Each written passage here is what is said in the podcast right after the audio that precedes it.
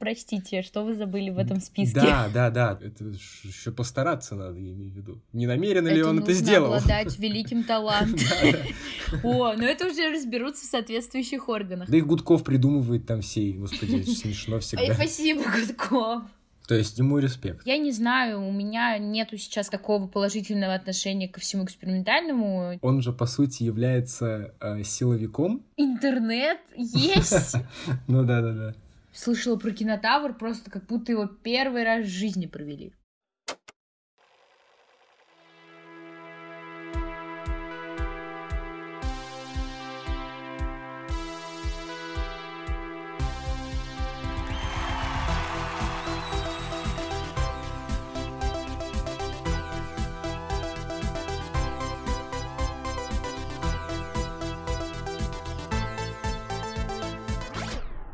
Всем привет, это подкаст «Кинотеатр», подкаст, в котором будущий кинооператор и театральный продюсер рефлексируют о будущем кино и театра. Соответственно, кинооператор — это я, Даня Орлов, а театральный продюсер — это Оля Липинская. Оль, привет. Привет. Начать хотелось бы с последних новостей э, подкаста. Во-первых, наверное, заметно было, что мы немного пропали с радаров. Возможно, кто-то скажет лень, а кто-то скажет творческий кризис. Нам нужно было просто какое-то время, чтобы остановиться, проанализировать все, что мы сделали до этого, и сделать какие-то выводы. Ну, в принципе, такая критическая оценка вообще нашей деятельности.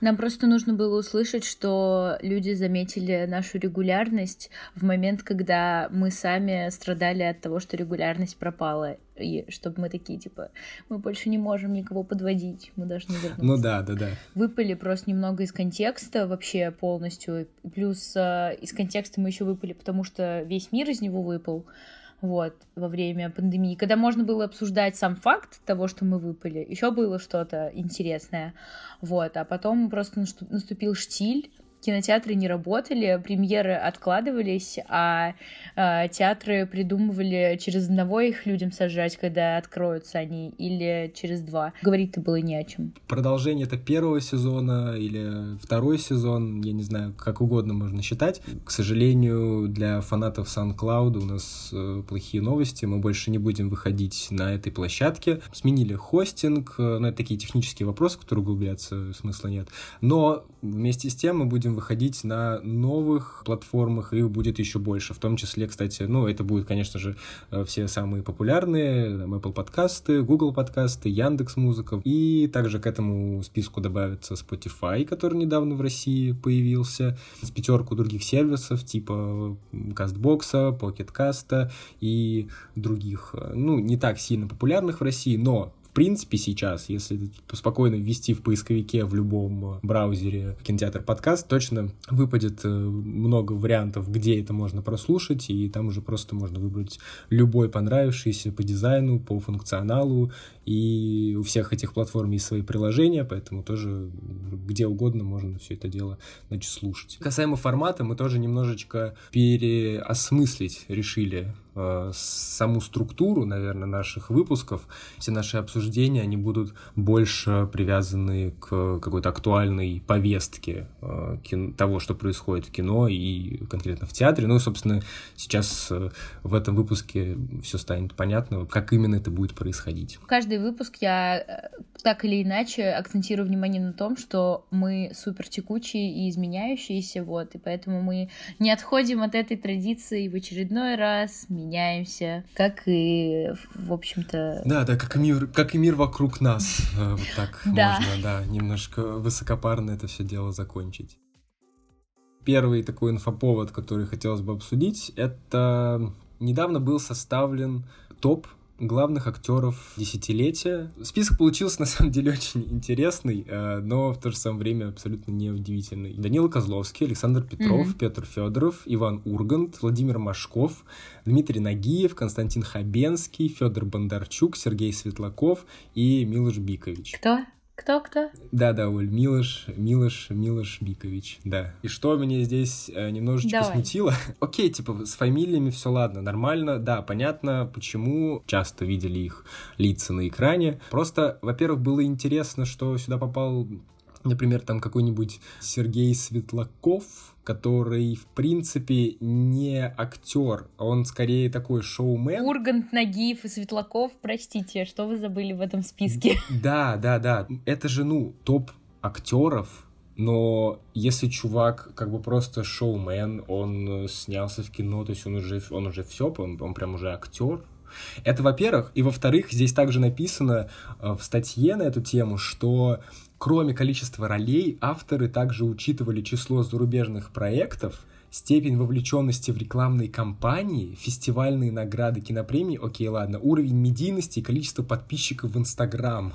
А что? Ну, возможно, какие-то новые, как бы, да, критерии оценивания актеров, но какая-то, мне кажется, это очень странная история. Мне кажется, у этого всего такая очень очевидная природа. Это просто топ э, какой-то, и это все просто тупо статусная вещь. В смысле, тебе просто может поступить такое предложение, появиться в каком-то топе, либо это делается изданием для того, чтобы просто развлечь публику таким топом, чтобы ты такой, будет ли там мой любимый Милош Бикович в этом топе или нет, а ошибается ли мое офигенное мнение. Но если серьезно про это задумываться, немного становится грустно от того, что у нас одни и те же имена довольно приевшиеся. В том числе, если бы этот список назывался топ знаменитых и всеми узнаваемых лиц в России, окей, вопросов нет, ну да, ну действительно, тут, блин, никто не спорит, но если мы уже говорим про актерский прям топ, да, там даже несмотря на э, то, что там многие из этого списка уже действительно приелись нам ну, чисто визуально, некоторые из них актеры действительно хорошие. Понимаешь, в этом смысле охват в Инстаграме, мне кажется, совершенно самым объективным критерием. Он хотя бы, его хотя бы можно ну, увидеть. Да, да. Ну да, да, да, согласен. А критерий уровень работ, в которых задействован актер, это вообще что значит? И даже, в принципе, топ актеров не очень понятно, как оценить. то, что сколько мы не говорим про актерскую работу, мы каждый раз приходим к выводу, что это всегда специфичная вещь, потому что это всегда будет личное отношение. Да, Я, согласен. наверное, для себя вижу критерием супер разносторонность. Чем большем количестве работ человек может себя хорошо показать, тем он для меня круче как актер. Ты говоришь именно про киноработы. Ну нет, не только в театре тоже очень много. Ну нет, я имею в виду, что именно по, скажем так, по актерской специальности, то есть э, не какие-то там рекламы, какие-то еще мероприятия, потому что это уже больше шоу-бизнеса, а не, это он, он уже как шоумен выступает, этот человек, а не как актер. Если он идет Вот на какое-то мероприятие, вот он, он не актер в этот момент. Человек актер, он когда в кадре находится или на сцене театральной, это актер. Когда он Ну да. выходит из объектива камеры, и когда он сходит со сцены, это уже как бы не актер, А шоу-бизнес. это уже не актер, например, там Данила Козловский, а это просто Данила Козловский, известный человек. Короче, он уже не служит, а ходит Да, и да, собирает э, да. плоды своей славы. Я, я согласна с этим.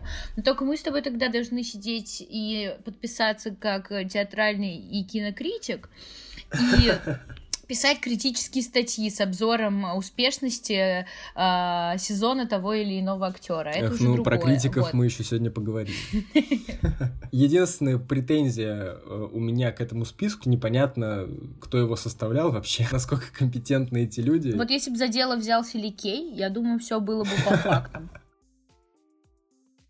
Кто у нас возглавляет рейтинг, кстати? Так, так, подожди, подожди, сейчас я посмотрю. А, По-моему, это Данила Козловский. Ничего себе, я как раз хотела рассказать самый большой скандал начала Самый большой? сезона. Господи, что же там? Просто нашумевшая новость, что во время спектакля в Театре Европы, в Малом драматическом театре, это произошло вообще 5 декабря прошлого года, но почему-то все это прозвучало только сейчас. Во время спектакля «Гамлет» э, Данила Козловский попал частью металлической флейты в зрительницу. У нее было рассечение. Она сейчас судится с театром, по-моему, там принесены какие-то извинения. Он же не саму флейту выбросил, я так понимаю. Это была какая-то деталька отвалившаяся. Это еще постараться надо, я имею в виду. Не намеренно ли он это сделал? обладать великим талантом. О, но это уже разберутся в соответствующих органах. Я понимаю, что это супер важный момент, чтобы не было вот таких вот историй, когда всплывает потом иск что, что нужно сделать, чтобы этого не было? Что я могу сделать, какой вывод из этой ситуации? Я знаю, что у меня травмоопасный спектакль. Зрителю реально угрожает какой-то предмет, который может прилететь. В первую очередь э, нужно предотвратить такую ситуацию, значит, нужно какое-то либо ограждение, я не знаю, ну, то есть перед сценой надо клетку поставить, сетку такую прозрачную, как на поле футбольном, чтобы мяч не вылетал. Но если в принципе, предусмотреть вылет деталей от флейты вряд ли возможно. А главное, чтобы зрителю уже тогда в момент того, что с ним что-то случилось, была оказана хорошая соответствующая помощь. Но, как я поняла в этой истории, девушку ей никто не помог, никто не вывел ее из зала специально, не извинился, не был прекращен спектакль. И тут стоит следующий вопрос. Что следует делать, если произошел какой-то форс-мажор? Стоит ли останавливать спектакль? на этом акцентировать внимание, как ей помочь, как сделать так, чтобы даже если уже получился урон, зритель ушел с наименьшим... Есть пробитие ущерб, с наименьшим ущербом. И как ты думаешь, ну просто со стороны зрителя остановить спектакль, если такое произошло, насколько возможно и насколько возможно его потом продолжать? Если я оказался потом на месте этой девушки, конечно, я за то, чтобы вообще все нафиг остановили, и в смысле мне какая-то фигня со сцены прилетела, а этот актер даже внимания не обратил. Ну, если даже, может быть, обратил, то не придал значения. Как бы с этой точки зрения я, конечно, хочу, чтобы спектакль остановили меня, вывели, но потом продолжили, окей, фиг А это еще говорят, что современный театр какой-то непонятный, жестокий, кощунственный, а тут вот в каком традиционном классическом месте флейта-то прилетела. Я также понимаю, что как бы, с точки зрения театра, это понятно, что это случайность э, неприятная. Это очень может сильно, конечно, да, сказаться на вообще качестве постановки, даже какая-то пятиминутная заминка, потому что это все сразу выпадание там из образа и все такое. Ну и в целом, в целом, да, на самом деле, потому что если, если это уже произошло, уже в принципе у тебя все пошло не так, как должно быть. Смысла нет париться о том, что нет, сейчас надо доиграть хорошо, и как бы, ну, зритель забудет. Ну нет, ты вот задавала вот вопросы такие риторические а, по поводу безопасности в театре. Есть ли правильный ответ вот на вопрос, нужно ли останавливать постановку? Да, я и говорю о том, что в целом такое сложно представить, потому что такие травмоопасные ситуации должны быть предусмотрены на стадии планирования проката проката, а не во время проката. Но когда уже идет постановка, и такое случается, это форс-мажор в чистом виде, потому что ну, действительно такую ситуацию предусмотреть невозможно. Для этого, ну, хотя сейчас уже есть как бы прецедент, и сейчас уже можно говорить об этом, как о том, что реально может случиться. И я бы, наверное, на будущее просто вынесла такой урок, что если пострадавший человек а, один, и с ним такое случается, ну, это же может быть не обязательно со сцены предмет прилететь, может просто плохо кому-то стать. В таком случае вряд ли остановится спектакль полностью, потому что одному человеку помочь проще, чем потом разбираться с тысячным или полутысячным залом недовольных людей, которые тоже получат ущерб. Они, они у них испорчено впечатление о вечере. Как бы не думаю, что случится что-то страшное, если в зал войдет несколько людей, которые помогут человеку. Фойе можно уже, по сути, делать все, что угодно. Тут главное человека из зала вывести, чтобы ему помочь. И тут единственная ошибка была в том, что, по словам девушки, если действительно так, ей не помогли в момент. Тут вопрос в том, что даже во время случайности можно среагировать круто, а можно нет. Вот, это поучительная история. Хотя она и скучная, просто, ну, наверное, меня зацепляет по роду деятельности. Следующий момент, который э, я тут хотел бы тоже осветить, не то чтобы это меня сильно в целом вообще беспокоит по жизни. Антон Долин, он долгое время был эм, приходящим киноэкспертом, что ли, в передаче «Вечерний Ургант». Он туда приходил периодически, просто рассказывал о киноновинках, э, там что-то советовал посмотреть, коротко отзывался вообще о фильмах. И вот э, буквально на днях вот объявили, что он уходит из этой передачи. Это же было такое смешное название рубрики «Пойдем в кино, Оксана». Это я каждый раз, блин, смеялась. Почему он так назывался, ты знаешь? Пойдем в кино, Оксана? Ну да, почему так называется? Да и Гудков придумывает там все, господи, смешно всегда. Спасибо, Гудков. И, кстати, интересно, что Долин на кинопоиске указан как э, актер. Антон Долин играет всю жизнь кинокритика, просто главный актер э, российского, российской сцены. Вот кто должен быть в топе на первом месте. С очень странной формулировкой он уходит, что решение принял не он и не э, создатели программы, а кто-то, непонятно в общем кто. Господь такой, типа, Бог кто третье лицо между Долином и создателями программы. Но он как бы продолжит сотрудничать с кинопоиском, продолжит вести на Серебряном дожде. Мы просто обязаны поговорить про личность Антона Долина, потому что я просто недавно ехала в машине, и там была передача Долина, и он перед ней такой, а хотите узнать, как я стал кинокритиком? А я просто стал а, читать книжки про кино и понял в один момент, что я кинокритик. Э, ну, знаю, что он закончил э, какой-то журфак где-то. Да, он, по сути, журналист по образованию, и как бы просто в какой-то момент он, да, начал читать про кино, но так он так и везде и говорит. Именно толчком к его популяризации как критика стала вот эта передача «Вечерний Ургант». Я его не читаю, вот так могу сказать. Я, я читал его не несколько раз. Мне его читать неинтересно. Антон Долин — это такая жвачка для людей, и это такое прям супер развлечение. Для меня задача критика — это смотреть на произведение так, как на него не смотрел никто другой, но при этом смотрели все.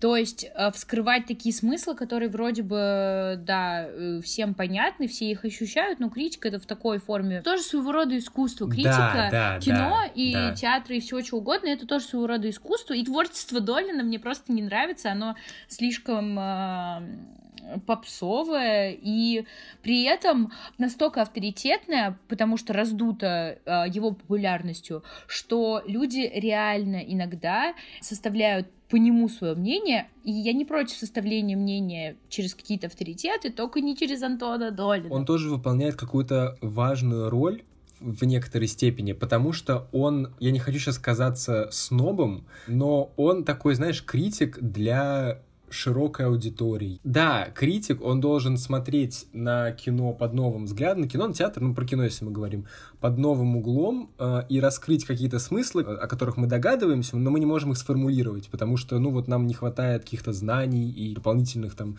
рецепторов. У критика они есть.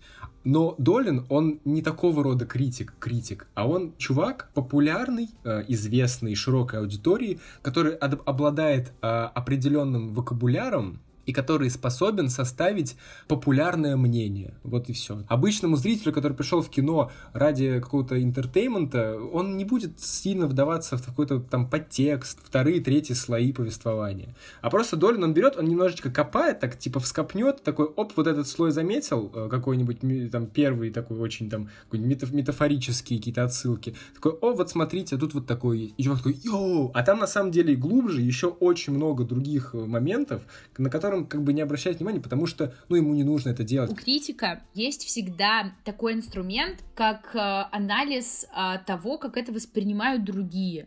То есть он видит аудитории и то, э, как эти аудитории взаимодействуют с этим материалом, как это нравится кому. Он уже видит не то, что он чувствует, а смотрит беспристрастно, что чувствуют другие. Да, да, да, да. Наверное, свои базовые функции для анонса новинок в Урганте он выполнял более чем, потому что это чисто развлекательный формат, но когда такие люди уже становятся известными кинокритиками, встает вопрос о том, что мы вообще тогда считаем критерием для того, чтобы стать известным. Потому что для меня это выглядит как просто рандом.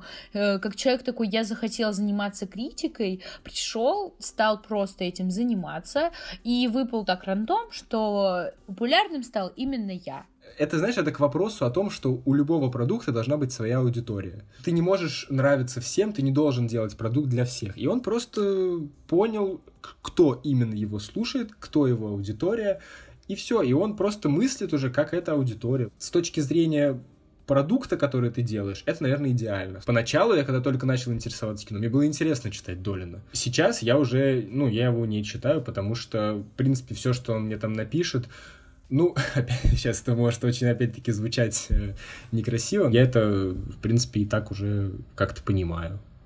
И без какого-то отдельного указания. У меня нет к нему какого-то предвзятого отношения. Это просто человек, который вот он есть, он делает свою работу, и который, который мне не очень интересно. Вот и все.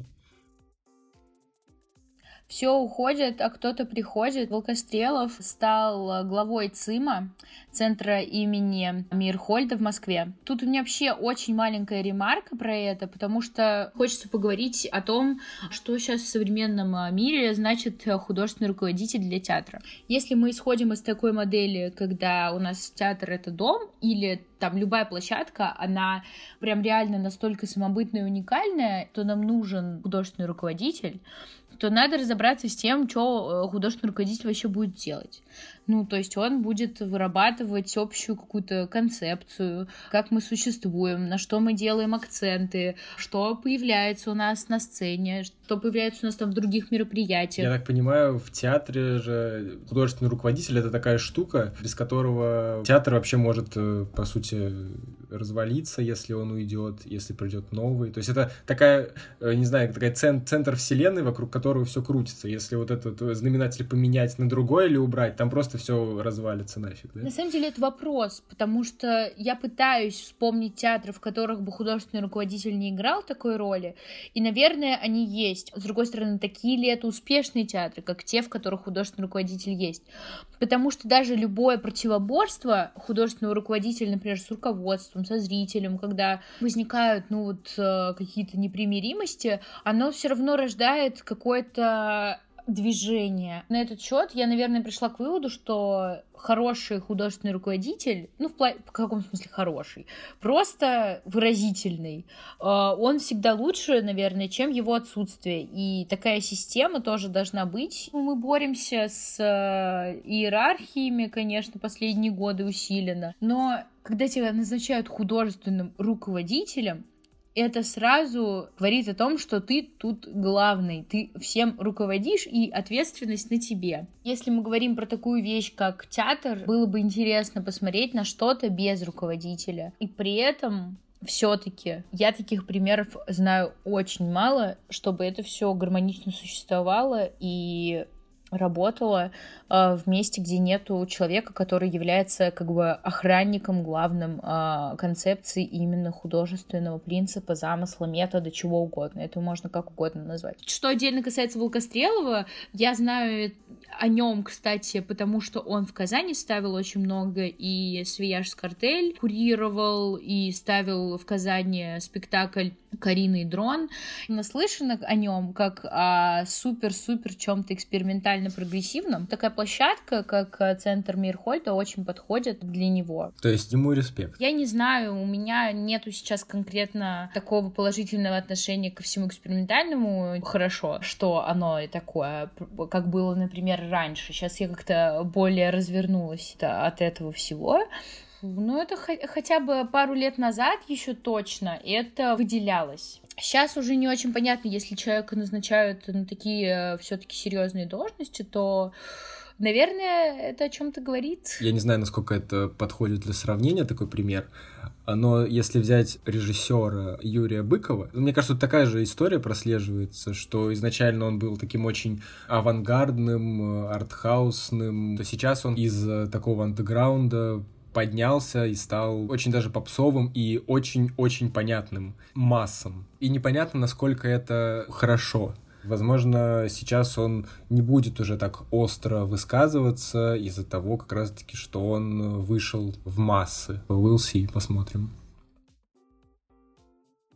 Следующая новость, она касается экранизации комикса российского от студии э, Bubble. «Майор Гром. Чумной доктор», который выйдет в прокат весной 2021 года. Почему я на ней остановился? А, потому что, мне кажется, это очень круто. Первая экранизация российского комикса. Я трейлер видела, мне очень понравилось. Да, я трейлер тоже видел, причем я видел, это, по-моему, был не трейлер, а какая-то короткометражка а, выходила год или два вообще назад Uh-huh. Они, видимо, ну, обкатывали эту саму идею и выпускали короткометражку. Uh-huh. Там э, банк грабили вот в этих в масках из советского мультика про, про хоккеистов, чуваки в красных костюмах. Касаемо майора Грома, я недавно... Во-первых, его играет Тихон Жизневский. Спасибо. Это уже большое спасибо за это. Я в связи с этим недавно где-то прочитал или услышал какую-то мысль интересную. Во-первых, конечно, он интересно попадает сейчас в контекст вообще времени с этим чумным доктором, вот. А во-вторых, очень прикольно, что вот этот сам майор Гром, он же, по сути, является э, силовиком, а чумной доктор заявляет, что город болен чумой беззакония, и он будет его лечить этот город, ну, соответственно, убивая этих людей. А этот майор Гром, он олицетворяет государство, которое такой, нет, так не будет, я тебя сам убью. В этом смысле майор Гром, он наоборот за это беззаконие выступает. А доктор, он наоборот, борец за справедливость, что это все неправильно. Скорее всего, это случайная параллель, но весьма забавная. А тебе не кажется, что поздно за комиксы взялись, они всем надоели? Или у нас, как обычно, будут такие свои комиксы, что вообще не то, что У нас точно не будет было. комиксов типа Марвела и DC, вот супергеройских. Мы видели уже в кино эксперименты защитников, каких-нибудь там притяжения, что, в принципе, там могло сойти за экранизацию комикса. Трансформеров. Будет другой вектор, который выберут российский комикс. а «Бандитский Петербург». Хороший вектор. В сегодняшних кинореалиях это можно сделать хорошо, действительно. Закос э, под э, Marvel и DC, он, ну, он точно провалится. Думаю, все кинопродюсеры это прекрасно понимают, поэтому и не делают. Я уверен, что в России есть супергеройские комиксы, но, но их не будут экранизировать, по крайней мере, в ближайшие там, несколько лет точно. У нас нет такого уровня кино, у нас нет таких бюджетов в кино. И это, наверное, и не нужно, потому что, пожалуйста, фанаты э, супергеройских комиксов, они могут спокойно наслаждаться вполне себе такой развитой э, вселенной других э, из изданий. В начале карантина перед театром открылся онлайн. И все в него кинулись просто с ума сойти. Как будто он только появился. С приходом карантина э, люди такие, интернет есть. ну, Мы да, тогда да. говорили о том, что не очень понятно, насколько это поможет театру, насколько это вообще сработает. Слушайте первый выпуск подкаста «Кинотеатр». Перспектива у этого всего была, непонятно какая. Сейчас я могу сказать, что, наверное, то, что делает театр в онлайне, не нужно, в общем, никому, кроме этого театра. А, все эти бесконечные наши будни на карантине, все вот это никому не нужно. Развлечения в интернете полно. Те, кто развлекают людей в интернете профессионально, делают это гораздо лучше, чем это делает э, театр на карантине. Театра в интернете не будет никогда, кроме того вида, который мы уже обсуждали в виде записей спектаклей. И лучше бы, блин, они залили все записи спектакля в онлайн, а не пытались изобразить все какие-то новые формы. Потому что новых форм их не нашлось. Но мы же с тобой, в частности, говорили и о том, что театр в теории может ставить постановки исключительно для онлайн в период вот карантина, когда нельзя mm-hmm. зрителей собирать в зале. Вообще были такие попытки? Да, Майнкрафт спектакль в ПДТ. О, ну, звучит э, интересно, как минимум. Но не знаю, что там по факту. Сложно собраться за такое время. Это, это требует очень больших вложений. И в условиях и так отсутствия финансирования во время карантина, в смысле там заработанных тех же денег нету. А, непонятно, откуда доставать такие бюджеты, и, в общем, понятно, что такая ситуация не время для прорыва, это время для того, чтобы себя переосмыслить как-то, и, может быть, в, в будущем предусмотреть такую возможность, как работу со зрителем, когда его нет рядом. Наверное, мы как-то переоценили возможности с тем, что может сделать организация в условиях такого коллапса. Вряд ли можно прыгнуть выше головы, когда тебя забили лопатой в землю. Ты, ты даже не на земле стоишь. Ну, какие-то попытки были, поэтому это уже, это уже неплохо. Просто насильно мил не будешь, если уж как бы кон- конкретно тебе это прям не нравится, то ты это и не посмотришь. Вот. И, может быть, да, такие моменты, такие вещи пока какой-то поддержки зрительской тоже не встречают, и поэтому не, не работают. В тему открытия кино и театров после всеобщего карантина. Хочу сказать про кинотавр, который прошел в середине сентября. Слышала про кинотавр, просто как будто его первый раз в жизни провели. Во-первых, возможно, это потому, что, в принципе, сейчас все заново открывается, мы возвращаемся очень-очень постепенно к привычным нам вещам, и кинофестивали, они в том числе такой частью являются. Но и во-вторых, Кинотавр проходил под руководством Бориса Хлебникова. Все, что нужно знать про Бориса Хлебникова, как минимум, это то, что это режиссер «Аритмии». Триумфатором а, Кинотавра а, стала лента «Пугало», и три приза забрал фильм «Китобой». Если говорить про Пугало, это якутский фильм. А «Китобой» рассказывает историю о чукотском парне.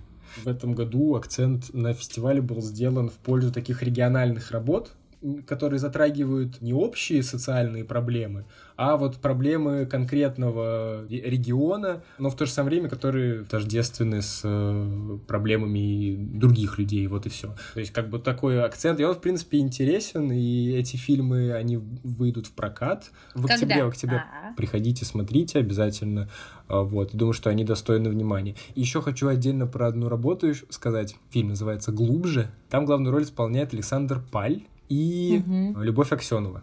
Интересный сюжет этого фильма рассказывает про молодого театрального режиссера, который играет Александр Паль, у которого финансовые проблемы, и ему поступает предложение от друга снимать порно. И так как он театральный режиссер, он очень серьезно подходит к, к режиссуре порно и очень глубоко копает, непривычно глубоко для этого жанра. Получается не просто порно, а прям очень такая глубокая работа. Угу. А потом фильм выигрывает кинотавр.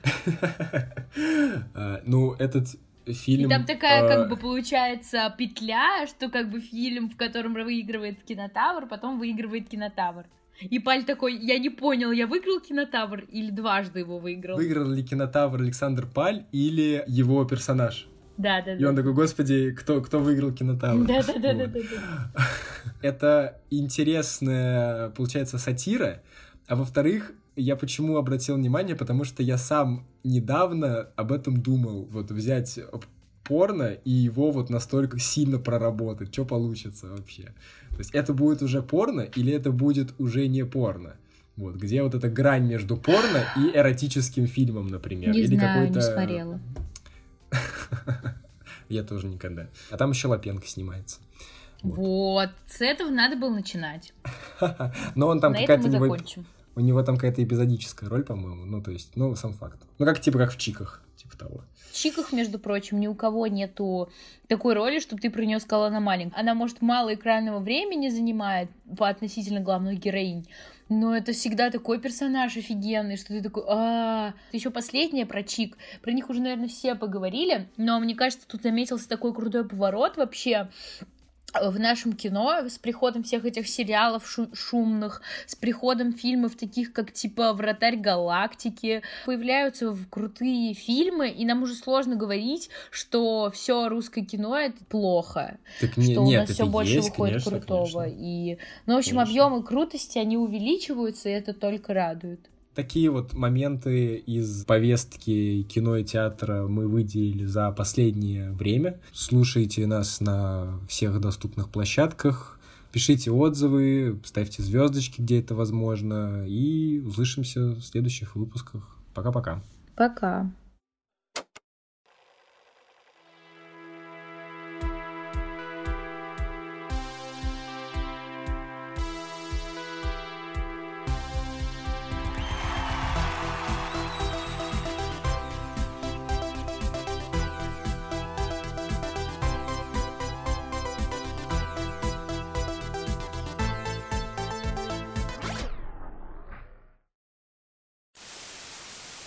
Я еще заметил, что... Ну, есть такая история, что когда человек волнуется, у него голос выше становится. Да? Но он так начинает выше говорить, просто потому что он волнуется. Не, я согласна. Я когда разговариваю с э, кондуктором в автобусе, я всегда вот такие вот голосы говорю. Вот. И я заметил во всех предыдущих выпусках, я говорю выше, чем я говорю на самом деле. И вот сейчас я тоже заметил, когда я говорил сейчас про Долина, речь толкал, я тоже вот перешел вот на такой вот голос. Нет, а я, короче, всегда вначале э, начинаю говорить очень низко, всем привет. Да, да, да, да. А под конец такая просто уже... Нет! Я знаю, да. Так ты сказал кинопоиск, э, все. Что все? Ну, ты сказал, у них новостей даже нет э, никаких. Нет, сейчас, кстати, стали появляться. Это я просто подметил, когда был карантин. Я заметил, что на кинопоиске сейчас 50% новостей это типа Хью Джекман переоделся в Спайдермена и рассмешил публику. Блин, серьезно. Или там Райан Рейнольдс... Э, Хью Джекман выпил Липтона. Да-да-да. Ну, в общем, э, там тоже свои, свои, свои эти приколы. Райан Рейнольдс, он типа просто существованием рассмешил зрителей своим. Да. Райан Рейнольдс похож на Райана Гослинга. Кинокритики — это не те люди, которые поднимут с колена кино. Это вообще не так работает не знаю, как с театром, как бы насколько сильно влияют театральные критики на происходящее в театре, но mm-hmm. кинокритики вообще не об этом. А может ли хороший кинокритик снять хорошее кино? А вот не знаю, вот не знаю. А вот, возможно... Нет, а, слушай, а может ли хороший театральный критик поставить хорошую театральную постановку? Думаю, да, но вот эти мне кажется, да. не очень связаны между собой. Типа. Почему это невозможно в кино? Потому что кино это намного больше именно техническое, mm. ну, как, господи, этот техническое искусство, и там ты можешь знать очень много теорий, но на практике все работает немножко по-другому. Я в этом сам не раз убеждался, хотя как бы еще даже не работал там на каких-то, может больших проектах. Но как бы, поэтому нет, кинокритик, он не может снять хорошее кино, вот, и, соответственно, не может поднять российское кино с колен. Это просто все балаболство. Недавно посмотрел «Бумажный дом», мне очень зашел, прям Я, кстати, недавно попробовала посмотреть «Бумажный дом», и мне не зашло. Да? Ну, интересно. Ну ладно, Нет, это а, по... а, меня а потом было, обсудим. У меня было не то настроение просто, я считаю. У меня просто... А, это ну, было возможно. не то, что недавно, это было месяца два назад. Включила, поняла, что для этого надо быть а, полностью спокойным, веселым, не знаю, развлечься хотеть, вот. А я просто такая ну, а, грустила да, и поняла, что это не, сейчас не для меня. Может быть. Нет, я посмотрел, может, ну, вообще там два сезона просто на одном дыхании. Просто за, там за три дня я как-то посмотрел очень быстро. Это, знаешь, я даже очень немножечко рад, что вот этот вот поток очень киноновинок...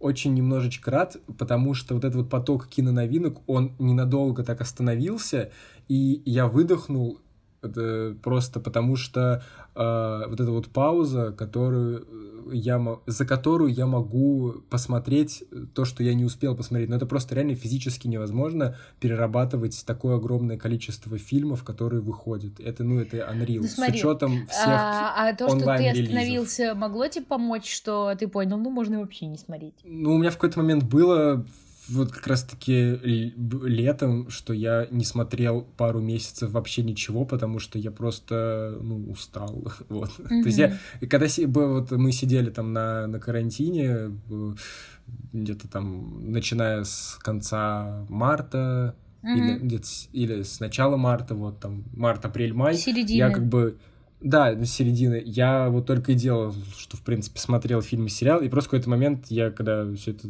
закончилось, я уже приехал, я понял, что я не хочу смотреть, я уже, ну, не знаю, я, я насытился слишком. И вот сейчас как бы прошло какое-то время, и я дальше... Я не очень расстроился, что многие релизы отложились. Вообще окей, конечно, ничего, подождем еще.